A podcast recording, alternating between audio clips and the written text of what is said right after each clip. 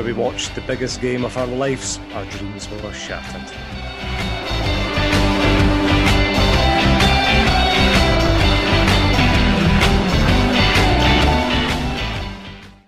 My name is Jarvey, and I'm joined this week by Simon, Paddy, Hammy, and Cameron. Together, for the final time, we are the Broken Scotland Club Band. Cameron, you were at the game. Um, would you agree, first of all, it was the biggest game of our of our lives as a country? and and and like memory for us, yeah, because I guess we were all kids in '98, so like hundred um, percent. And uh, we, I mean, it lived up to it massively. It was exactly what we'd expect from our biggest game. Right, exactly. Uh, and Cameron, you were the, the only one of us here to be lucky enough to go to the game, uh, set the scene for us. What were the, the nerves and the atmosphere like through in Glasgow?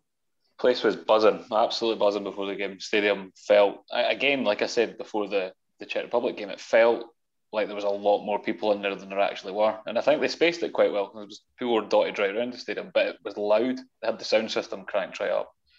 But I was watching the warm ups, and right for the off. I mean, we kind of jog off the pitch, you know, and the team. I mean, they didn't look nervous, but it was kind of subdued. Whereas you see the, the Croatian team running off and they're doing the big fake headers and everything, they looked fired up for the game, and and they were just much better than us on the night.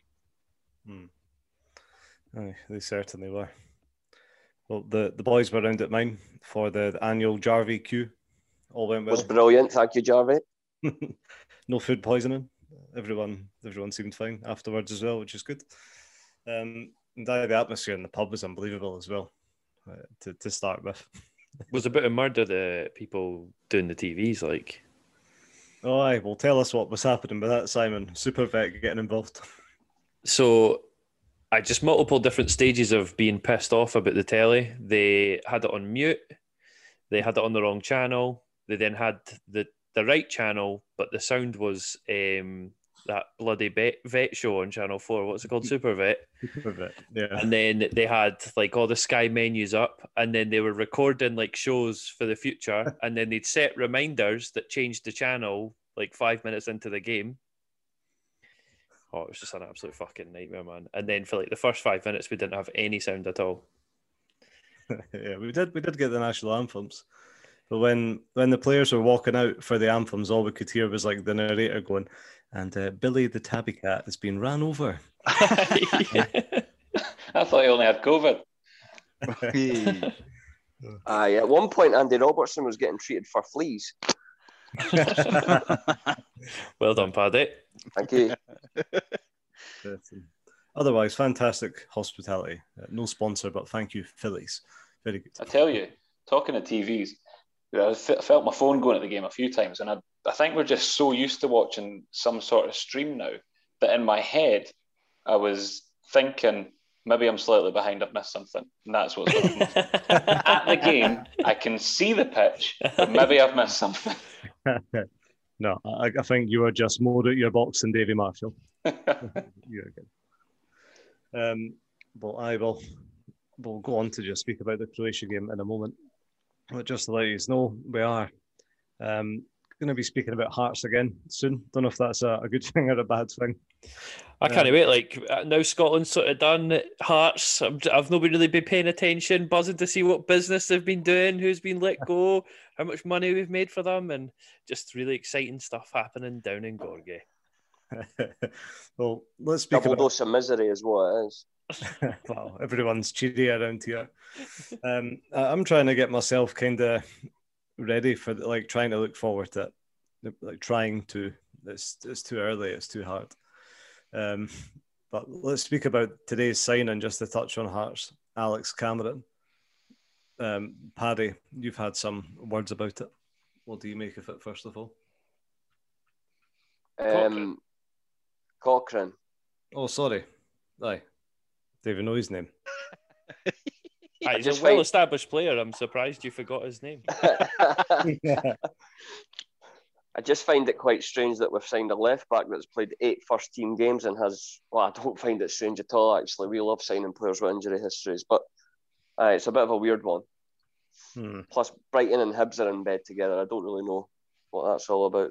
Aye, very strange. Hammy, what have you made of the signing? Anything to read read in between the lines about this?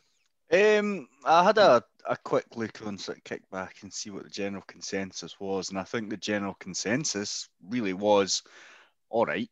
Uh, it seemed a bit weird, and there was a lot of people saying I don't know if they were maybe trying to make it sound better, but they were saying Kingsley, he's think his injuries are a bit worse than what we've been led to believe, so Hmm. we're needing some cover there.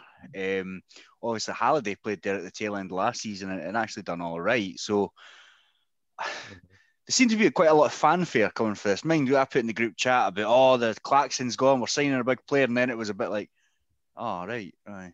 I mean, you know, fair play to him. Um,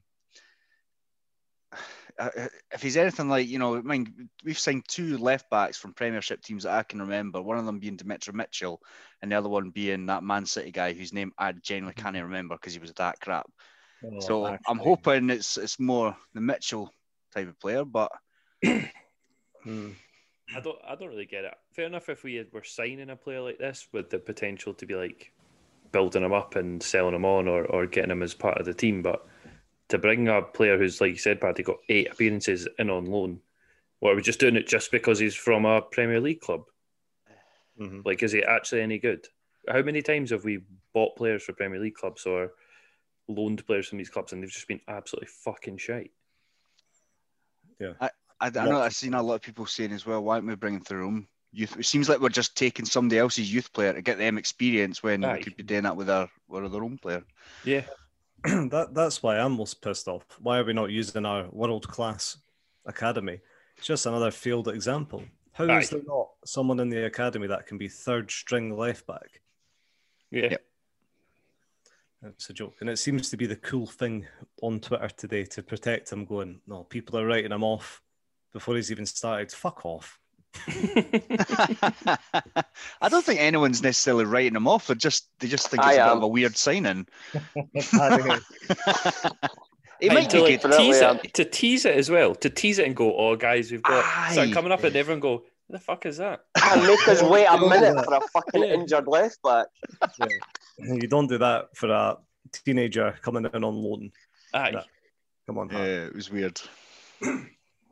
Well, yeah, more uh, more positive podcasts coming up for you.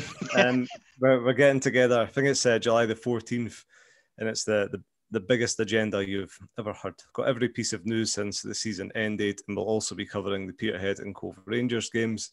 Uh, two weeks later, uh, we're kind of going back to our normal schedule from there on a Monday, out on a Tuesday, covering off the rest of the pre-season. So I'm looking ahead to Celtic. I'm buzzing for that one. as long as Cochrane's playing, unstoppable. To be fair, we did look very good at the weekend, but everyone just needs to calm down. We're playing against Loughborough. It's probably their first game of the season and all. Aye. So, aye, Hearts, uh, be back soon. We'll be back soon. Um, right, the Croatia game. Uh, I'm not sure, like, Simon. Do you want to, if you can remember now? It feels like a while ago. Do you want to tell us about the the lineup? And there was only one change considering Gilmour's COVID to start with. Uh, aye, so there was one change. Stuart Armstrong came in for the COVID stricken Billy Gilmour. And the more I've thought about it, the more he's definitely never playing in a international tournament ever again, eh? Yep. Poor wee Billy. Oh, Billy, not for you talking Aye. about Armstrong. Oh, none of these players, to be honest. That that includes all of them. But aye, um, I'm glad we kept the same team because it did look all right against England. But hindsight's 2020, and some of those players just didn't turn up on the day, did they? No, Yep. they certainly didn't. Um, Stuart Armstrong coming in. I mean, we, we spoke about the podcast before the game, uh, saying it'd be a huge mistake not to have another holding midfielder with McGregor, whether that be McTominay coming out of defence or even bringing in John Fleck, dare I say it. Um, in hindsight, now looking at the game, for some strange reason, we decided to give their midfield all the time in the world. It was um, the, the the problem came with the fullbacks. They allowed the Croatian fullbacks to push up, and uh, and that caused our centre mids either side of John McGinn, um, Stuart Armstrong, and Cal McGregor. They had to then cover the one of the centre mids for Croatia and the fullback. Mhm. So that just gave Modric all the time in the world. I think y- you're right. It was it, when you watch, you know, when you watch something on the TV and you watch it in the stadium, you do notice different things because you're able to look kind of whatever you want, obviously.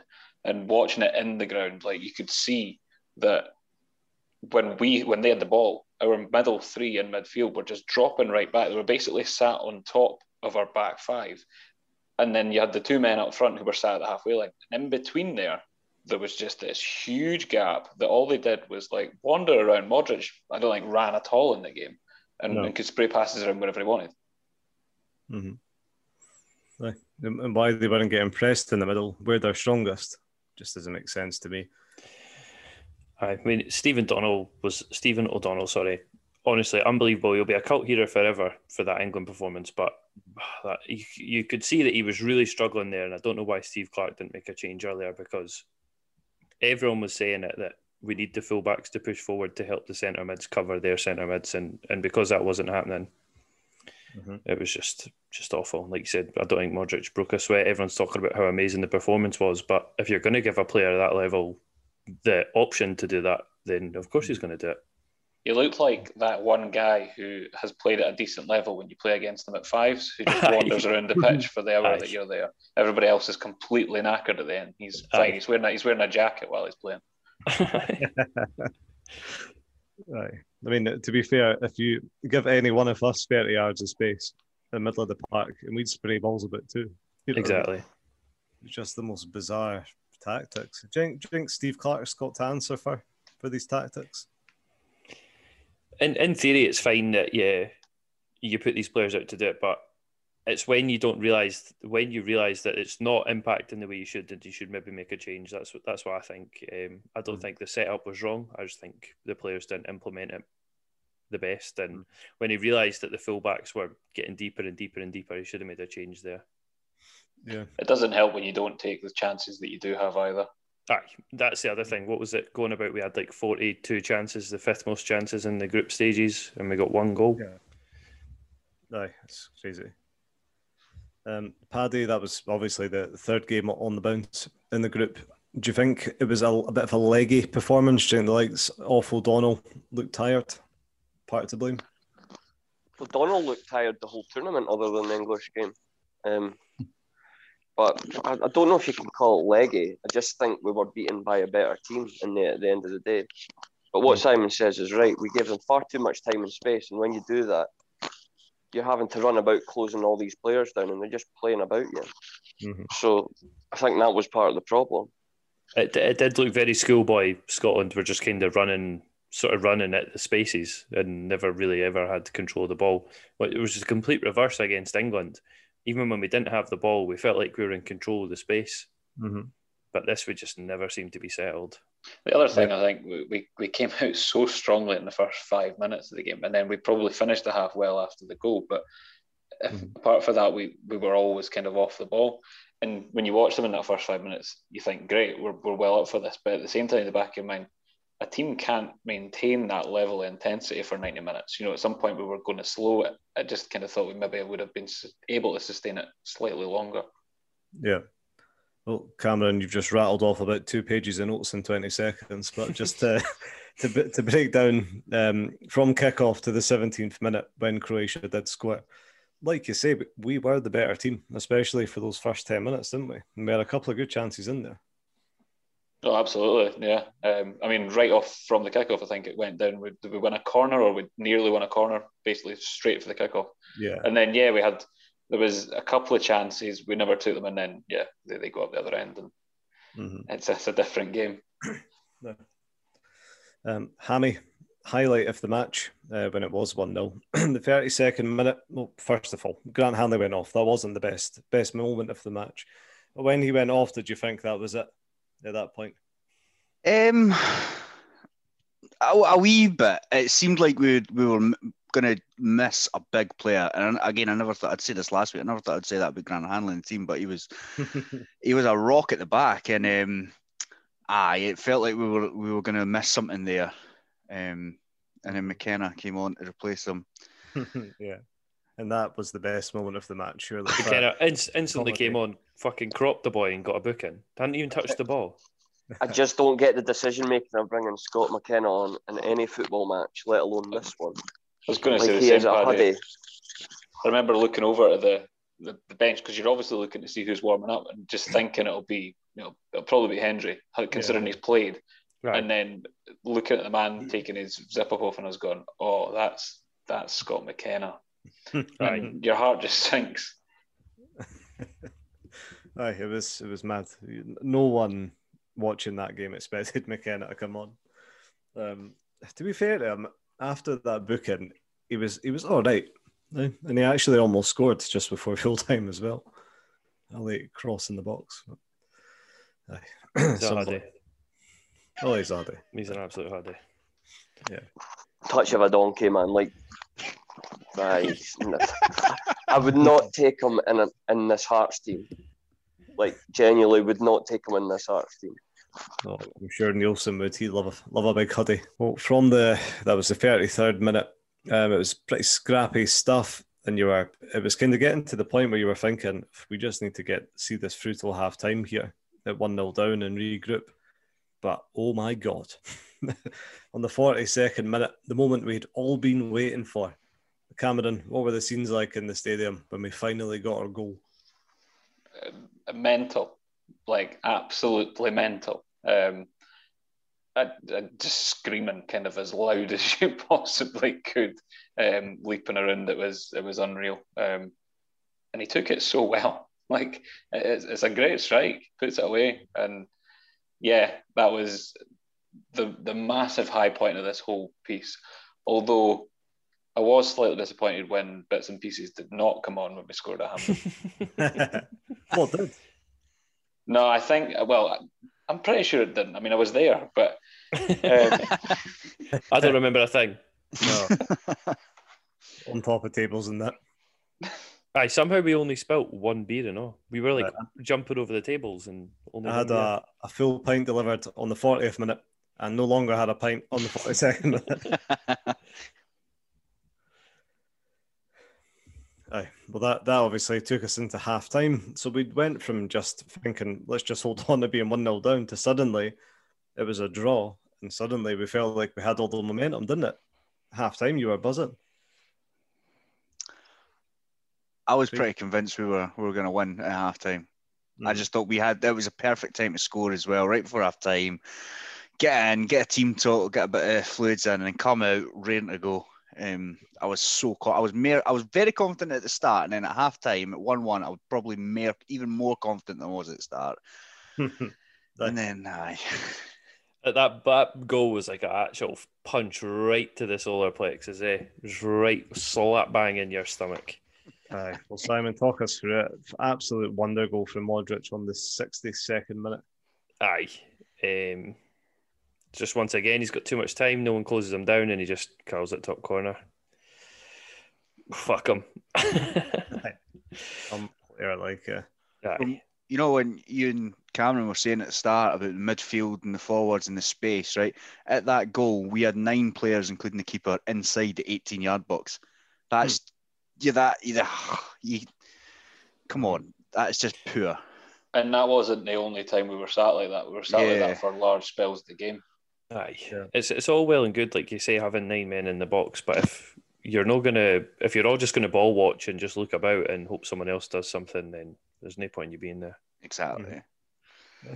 why why he wasn't man marked. I'll never know because you know Cash reminds back to the England Croatia game where Calvin Phillips got all the plaudits and got man of the match, and that's because he man marked Modric for that whole game. They never let him do a thing. Could have just chucked wee John Fleck on there. Eh? Could have been a national hero. But like I said, like you, everyone just needed to step up. It's all about like confidence and just make sure he's not got that time. We gave them the time and the space. Like what what more can you do for them? Mm-hmm. Right. Um, 10 minutes later, 70th minute, Ryan Fraser came on for Stuart Armstrong. Uh, what's your thoughts on both of them? Stuart Armstrong had a bad game. I think there's no way of getting around that. He, he did not have a good game. He looked off the pace for most of it. Um, was chasing shadows. Um, and I thought the, the, the changes when they did come just came too late. We, we waited. The changes was when gone. that when that second goal went in, uh, we, we should have made a raft of changes there. And to be honest, it would I would have been looking at players probably like Christie and and maybe even Forrest, players that would have run at someone, and we, we mm. just didn't make that move. I'm shocked Lyndon Dyke stayed on as well. I know. Well, here's the timeline for that one then. So that sub was the 70th minute mark. 77th minute, uh, Croatia got their third. So that was the Perisic header from the corner. So suddenly, you know, there's what 13, 14, 13 15 minutes left, and you're 3 1 down with subs to make. And you've got two strikers that can't find the net on the park. Lyndon Dykes had a shocker as well. I think he was maybe up there with Armstrong and O'Donnell as it, it, he, he works hard and he, he keeps working, but his touch just seemed to bounce off him. Nothing was going anywhere near the goal. He was never really. He, he's always going to win the ball in the air, but no one's really doing anything with that. I don't know. I'm surprised he stayed on, and then when they did make the change, they took off Che Adams. Yeah, well, that's it. They took to the 84th minute. Well, the changes, the changes that were made at the end were just to get guys minutes.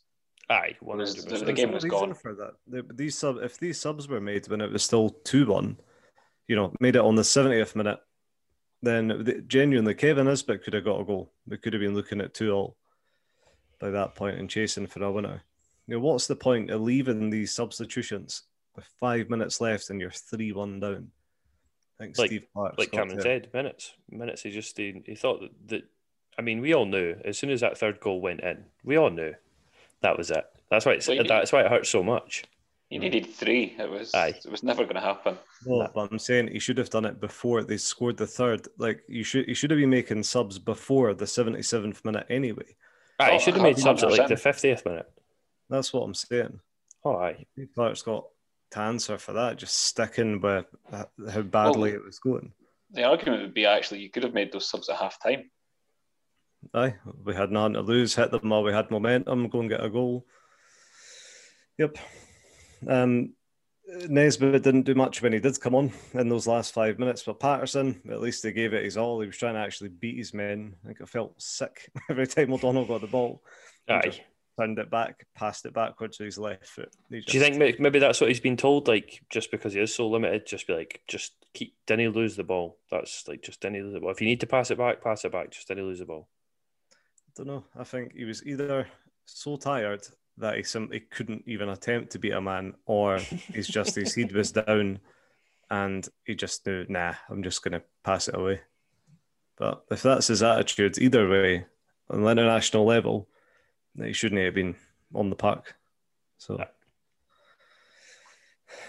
so that was it. 3 1, Shattered Dreams Productions. We have our story now, though we'll, we'll be on a BBC documentary in 25 year when they go, oh, let's look back at Euro 2020 and we'll be interviewed. So, I well, we just needed to beat Croatia. Yeah. I do wonder, like, I think, you know, people look back to other teams quite fondly, even though they didn't get past this stage. I, I don't think this will age very well. I really don't. I think all this build up, and actually, I mean, the Czech Republic game was poor. The second half, specifically against Croatia, was poor and we've went out with a bit of whimper. Yeah. Aye, the Czech game is the, the massive disappointment. There's no shame in losing to Croatia 3 1. It's, it's the way we lost 3 1, isn't it? Mm-hmm. I mean, if someone said to you before this tournament, right, you can be 1 1 with Croatia, your last game at Hampden, go and get a winner, and that's you through, you're making history. And then watch that second half performance, they'd be like, what the fuck is this? Aye. Yeah. These guys don't even know what they're doing as it was 45 minutes of just turning up and, and they were done it really. Mm-hmm. I will say, um, as much as he seemed to wander around the pitch for the whole game, in a competitive match, actually, like in the flesh, Luka Modric is the best player I've ever seen play football. Like, right. He was, he's, he's unreal. Even in the warm ups at the beginning, he just looks class. a good hair. Smashing hair. Proper luxury midfielder. Super. Um, I, I, do think there is positive spill. I know we've just been doom and gloom for 10, 15 minutes, but when you look at the, we'll, go on to look at our squads, kind of average ages and things in a moment and how it's looking ahead for the four years' time and stuff. But there's positives to take out. It. You know, you strengthen the squad, keep Billy Gilmour in their team, get rid of O'Donnell's, get a striker that's firing like Nisbet if he can do it at a decent level, then we've got a very decent team. Then on to the next one. Eh? Well, actually, as an added bonus in terms of age, it's only three years. Aye, well, I don't know Aye. that's the, the big complicated thing. But yeah, you have to look at things in four year cycles like an Olympics. Eh? Sorry. Because I've done all my math coming up based on four years. so, so the year after the next Euros, all the players will be. They'll all be cancelled probably. but be- before we do that, we'll go over to you, Cameron, for buy or sell, and let's wrap up this hellhole of a tournament and go. All right, for the last time in this tournament, and who knows when it'll be the next time we're at a tournament, but let's round up the buy or sell. So now remember going into this round, Paddy had had a very, very bad tournament, um, was bringing up the rear, which is, I think, the opposite of what he'd done in the Hearts season, where he'd went positive and probably should have went negative.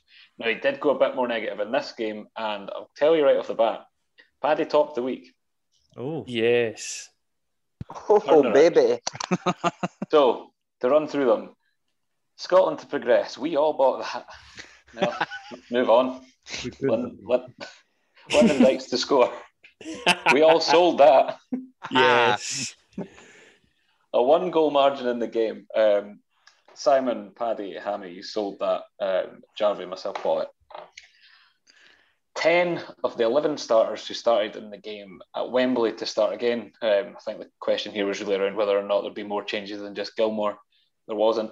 So um, it was just me and Hammy that sold that. And then more than 14 and a half attempts, attempts for Scotland in the game. They had 11.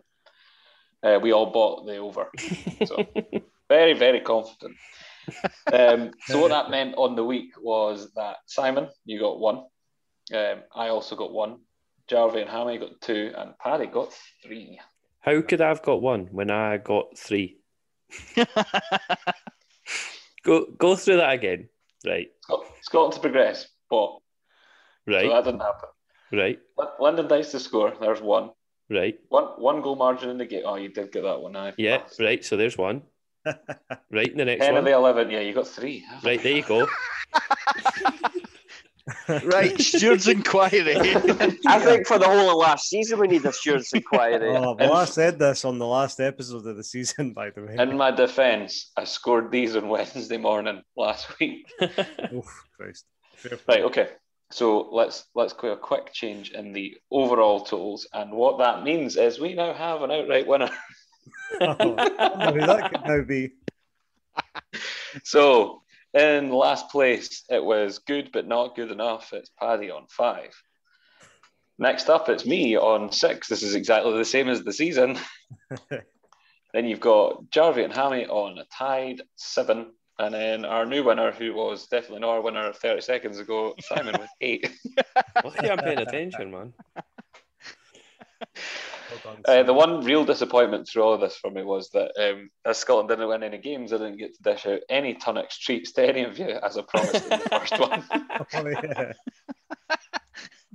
So maybe in 25 years, boys, you'll get those wafers. Woo! Best laid plans of mice and men. So uh, no prize, Simon, but um, for all the pride. There you go. Thanks very much. All the pride. Yes, well done, Simon. Right, let's look ahead. Three stroke four years, shall we? Christ knows. So uh, we've been having a look at this at the squad overall, kind of the ages of all the players, and kind of where, where we could be, where we could be, what direction we're moving in, and it's actually quite surprising because you, well, you will be surprised to hear, other than our goalkeeping department, there's not a player in the squad that'll be older than 33 in four years' time. So when the Euros comes along in three years' time, in theory, you know, you, you couldn't be surprised if every player's still there. You know, no one's going to be retiring. No, in four years' time, Declan Gallagher will be 34. But in three years' time, he'll only be 33, so you're all right. I didn't even look at Declan Gallagher. I'm not looking at like your Declan Gallagher's, your John Flecks. They can fuck off into oblivion. I Look at just took this. I just took the squad as the squad was. Aye, good for you. I've done it the old fashioned way, the old manual way here. Well, let's look at the goalies first here. Um, some some very old numbers. So you're you're talking in four four years' time. D- David Marshall will be 40 years old. Craig Gordon will be 42 years old. John McLaughlin will be 37. So So in three years' time, Marshall will be 39, Gordon will be 41, and McLaughlin will be 36. And that only makes John McLaughlin the same age as David Marshall is now. Aye. McLaughlin will surely Yeah. be the starter then, eh? I don't think McLaughlin can start though unless he actually starts playing club football. Aye, but Shagger will be what, like 48 by then? well, Aye, but he's going nowhere. say. He's playing till he's 70. I, I think McGregor's got one more season and I'm at Rangers. Champions League. League's wrapped up already. And then McLaughlin takes over or they sign someone not Scottish. Probably. and. McLaughlin goes to like Sunderland. Going, going back to this though, do you not think that? I mean, we've got the rest of the World Cup, Cup qualifiers this year. They finish in November, um, and then if you qualified, you'd have the World Cup before Christmas next year. Yeah. So both of your first two choices probably either retire internationally at the end of this year or at the end of next year. I can't see them going into another campaign. I mean, Craig Gordon, as you said, is 38 year old. Mhm. I think Craig Gordon will be Scotland's number one for the Olympics next winter. what? What are you talking What did you about? say the Olympics? Craig Gordon's you just going have a stroke? skiing at the Winter Olympics. So Craig Gordon will be Scotland's number one for the World Cup next winter in Qatar. I f- yeah, I feel like if we don't qualify for that, Marshall and Gordon will retire at the end of November. Yeah, Yeah. yeah. But until then, and I've, you've got to think, unless Steve Clarke, Clarke is the most loyal bastard alive, that David Marshall gets dropped now, especially with Gordon playing back in the Premier League. I, I hope doubt so. it, to be honest. Aye, I, I'm hopeful so, but I doubt it as well. Hmm. We'll see.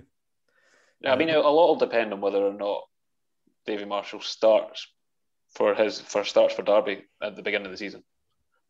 hmm He was dropped towards the end of the season. Eh? It's not a guarantee. So, and Craig Gordon's not slowed down. Uh, hopefully, what I'd like to see Craig Gordon, Scotland's number one for the Olympics, the World Cup, whatever you want. and then when he retires, by then you've got Harry Stone getting first team football. And Harry Stone comes in as Scotland's number one for a 20 year period. Where's he getting first team football in Lithgow Rose or something? I was going to say, I'll be happy if Harry Stone makes it at Hearts. You've also got another scenario at goalkeeping. Um, that boy that's just gone from Southampton to Angus Gunn. He could. He's not played for England yet, so he could be in the frame to be the Scotland goalkeeper if he gets a run of games. Hmm. I didn't realise that, but he's got a good, good Scottish name anyway, Angus. Uh, he's Brian Gunn's son, so he's definitely got Scottish in him. Yeah. Brian, is he a wrestler?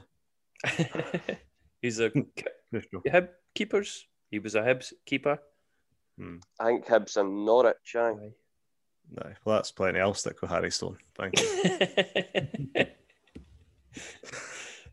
Um, so I, uh, generally, goalkeeping in Scotland's a pretty decent standard. Like compared to England last year, you know, there's plenty of good young keepers. So see what happens over the next two, three, four, five years, whatever. Uh, left backs, just a, to batter through a couple. Uh, Andy Robertson will be 31. Uh, Kieran Tierney will be 28. And what you could say a backup could be Aaron Hickey, who would only be 23 years old by that time. In four years. yes, in four years. Um, Cameron, since you've got your your squad, do you want to tell us about the centre back situation? Don't know if you'd include McTominay in that. I'll leave that up to you. It's an interesting one, isn't it? Because I think, I- I mean, he's he, at club level, he's always going to play in midfield there. And uh, before the tournament, I was all about McTominay playing in midfield because that's where he plays and that's where we should be playing him, rather than try to force players into the squad out of position. In saying that, he looked very good at centre back. Um, so unless we find someone else, I think that's where he'll play going forward. Mhm. He, he plays like a sort of dual role when we when we have the ball and we push up. He often pushes into midfield and it suits him. Um, and from what I've seen at centre back, he's he's not found wanting defensively. So I'm quite happy for him to keep playing at centre back. Yeah, Not not even joking. I, I genuinely think a fully fit John Souttar gets in that Scotland squad. You know, with a year of playing back in the Premiership, under his belt. Aye, if he can play at the level that he can, I mean, Paddy Considine and what's his handling for Hibs got in that squad, so mm-hmm. no way fucking John Souttar can he? Yeah. The biggest caveat though is keeping fit, Andy which John Souttar has never done. Yeah. Well, I'm, I'm sure he's over it. He'll be fine. um, and you think we? Do you think we probably stick with the back five as well? I mean, we're never going to be the kind yeah. of team that has a lot of men upfield. So no, with Clarke anyway. We'll, I think we'll rarely see a four with Clarke. But we, we have to play five at the back to get Robertson and Tierney in. Like yeah. Any manager has to do that. Aye. And it works. It works really well. Aye, it does. It's nice to see Scotland playing with two up front as well after a decade of watching Kenny Miller running a bit himself. you know, I think the, the, the, the huge decision will be when we go into that game against Denmark in September as to who does actually line up at right back. Because I think the rest of the defence, if they're fit, probably pick themselves now. But eh, it'll be interesting. Nathan Patterson should just be given it, and we should just Aye. start building a team with him in it. Yeah, I think that's, I, I agree. for that, so he'll, he'll have to be playing football. I, I think he'll go like game about with Tavernier at Rangers next season now, or he'll at least get all the cup games. He's already proved himself in Europe. Um, I think he'll get you know a good 20, 25 appearances this year, which is good for his development, good for Scotland. Um, and I hopefully he gets in there, secures his place. You look at your Belgiums and other small countries that have built up with similar populations. It's what they've done. They've put players in the first team when they've just started getting the first team appearances and just play the long game. You know what I mean? Get them in now and go for long development. It's the only way we're going to succeed. Do you know, remember though, before Hickey got injured, there was all sorts of talk that Clarke was going to try him out at right back. What do you think of that? I don't think I'd mind it. I'd certainly like to see it, and it'd be good to get some competition there because behind Nathan Patterson, if you get O'Donnell to fuck, there's no other right backs. Aye. Um, I've never seen Hickey play right back, so I can't say. Um, we don't know how he'll develop. We don't even know if he'll be playing football in three or four years, so let's see. Hmm. He just had to have an operation on both his shoulders. Don't know how that's possible. It's the Oreo, mate. It does it to all the players. I know. It's fun on it in Italy. Um, you're just to batter through some other names there. Um, again, four years' time, Cameron. Uh, Grant Hanley, 32. He'll probably still be in the squad, potentially. Um, in four years' time, he'll be 33. You, have you done it for three years, Jarvie, and convinced yourself you've done it for four? I've done it four years. I think Cameron's wrong. He's 29. Right, okay. One slip through the net, maybe, yeah. So, uh, a couple of the, the younger players, Scott McKenna will be 28. He'd potentially. No, I uh, get the fuck. Nope. uh, I was really surprised by how old this player was, uh, unless I've got it wrong, Cameron. Correct me. Jack Hendry, he'll be 30. He'll be uh, t- 29, yeah, will he, no? He'll be 29 in three years, yeah. Uh, he just seems like such a a young player. Eh? It just feels like he just broke through still, but not, he's actually been punted a bit by Celtic for a good few years. Uh, here's one to, to rattle you Ryan Porteous. he could be in the squad, couldn't he? Nope. Definitely not. Given that we like to take 10 centre backs to a tournament and then play two centre backs that aren't actually centre backs, and there's every chance Porteous will be in the team. Very true. Um, I guess you've got Greg Taylor as well. Oh. I'm looking at the players that were in the squad. What, what age is Greg Taylor now? 23. Oh, is he that young, is he? So I, one day he could replace Robbo when he get his uh, get some starts when he's in his early 30s, maybe. I just worry about Tierney not being there in three years because he's his body is not going to last long the way he plays football. Well, that that'll be good news for Simon and Paddy as he's just signed a five-year contract at Arsenal yesterday. uh, Cameron, do you want to tell us a bit about our centre midfield department? I think actually this is probably where we look like we will be quite comfortable in three years' time. I mean, the, the core there is of an age where they, will, they should be at their prime come that point. I mean, John McGinn is 26. Um, you've got McTominay's 24, depending on if he plays in there. And then obviously Gilmour's 19. You've got Turnbull at Celtic, who's 21. You've got a lot of options who could be, you know, well within that mid 20s range come, you know, three years' time. Mm-hmm. Don't forget about Ryan Jack as well, by the way. Uh, I think fully fit Ryan Jack play him next to Billy Gilmour every time. So what you're telling me is we're probably going to win the World Cup. it sounds like it. I feel like we're now going to win the World Cup. Mm-hmm. This was just our practice tournament. Get a feeler for it again. so, sorry, Pad. That just reminded me. What I did see for like when the players came out after that Croatia game, they were talking about how like this is this can't be the end for them, and this is this is them just like getting used to tournament football, and they're going to learn. So it's what you want to see. No, nobody like moping about and feeling sorry for themselves. People just saying like, right, we fucked it, I, but let's learn for this and and make sure we're better next time. Yeah, exactly. And uh, like Javi said, they're an inexperienced but like youthful side. Aye. Uh, one one area we are lacking is up front. When you're looking at what age was Che Adams? I never jotted that down for some reason. Twenty four. So he's got he's got legs in him still. And you've Aye, he's got, got ages. Got strikers, strikers you, you noticing nowadays are coming more into their their peak years in their thirties. Like look at all the top strikers in the world right now; they're all in their thirties, apart from like Mbappe and stuff, which are just freaks. But mm. Lewandowski, um, Paddy, who's that guy who played up front for Athletic Bilbao but just retired? Uh, Aduriz. Aye, he scored like thirty odd goals when he was like thirty-five or something like that. There. Yeah. Aye, so hopefully. The worry, the worry is that area of the pitch though. It's where we're thinnest by a, a long, long way, and unless we find a, a consistent number nine, we're not going to win games consistently. We, we just won't. Not at this level.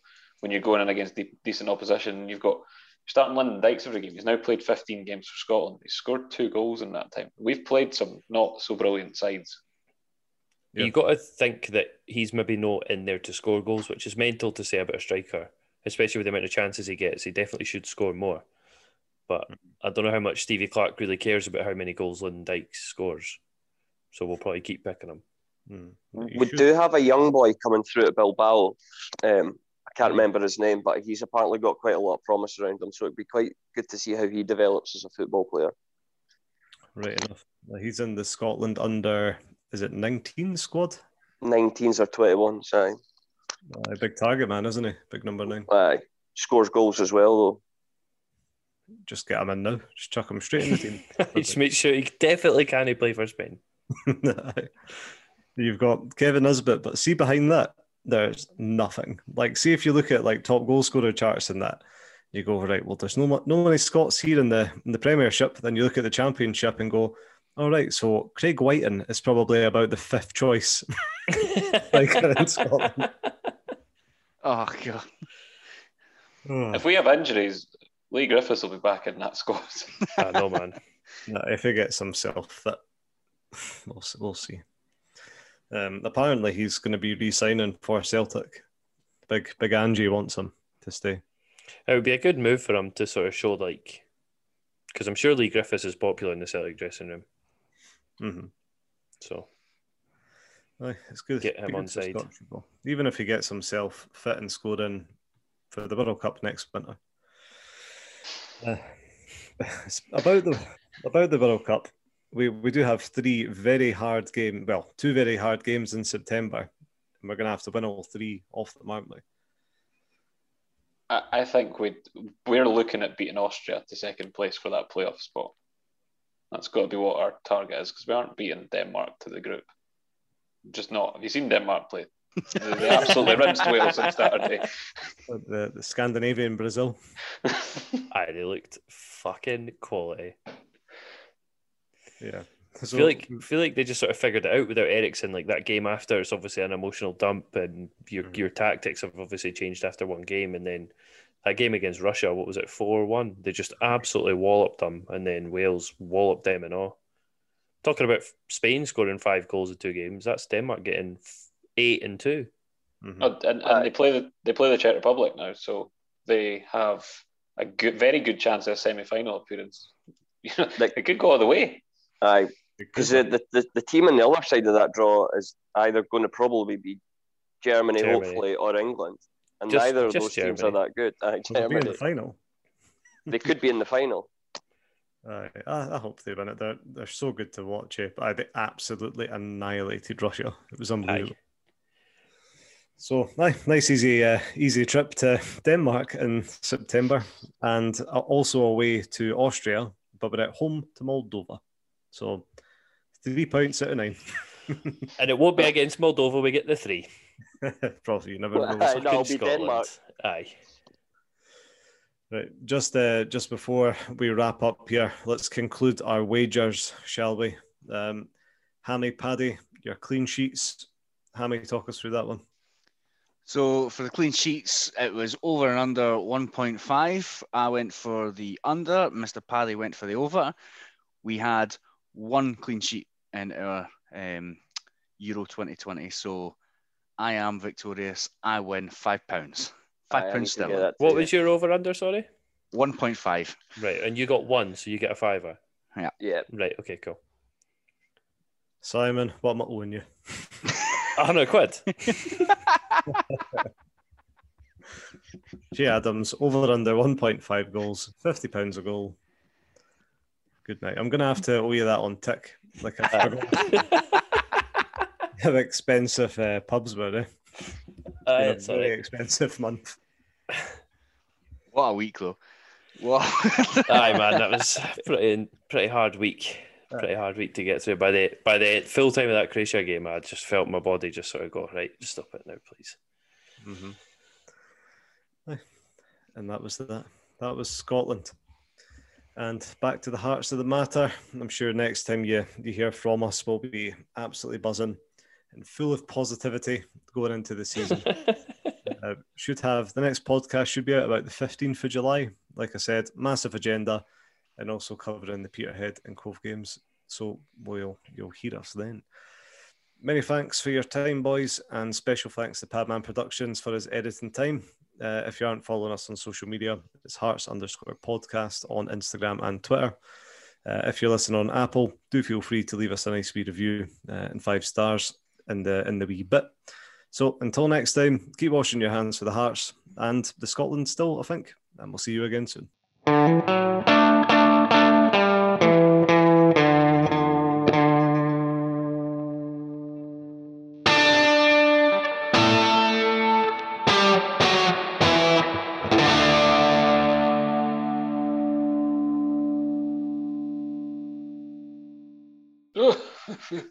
we'll get them next time.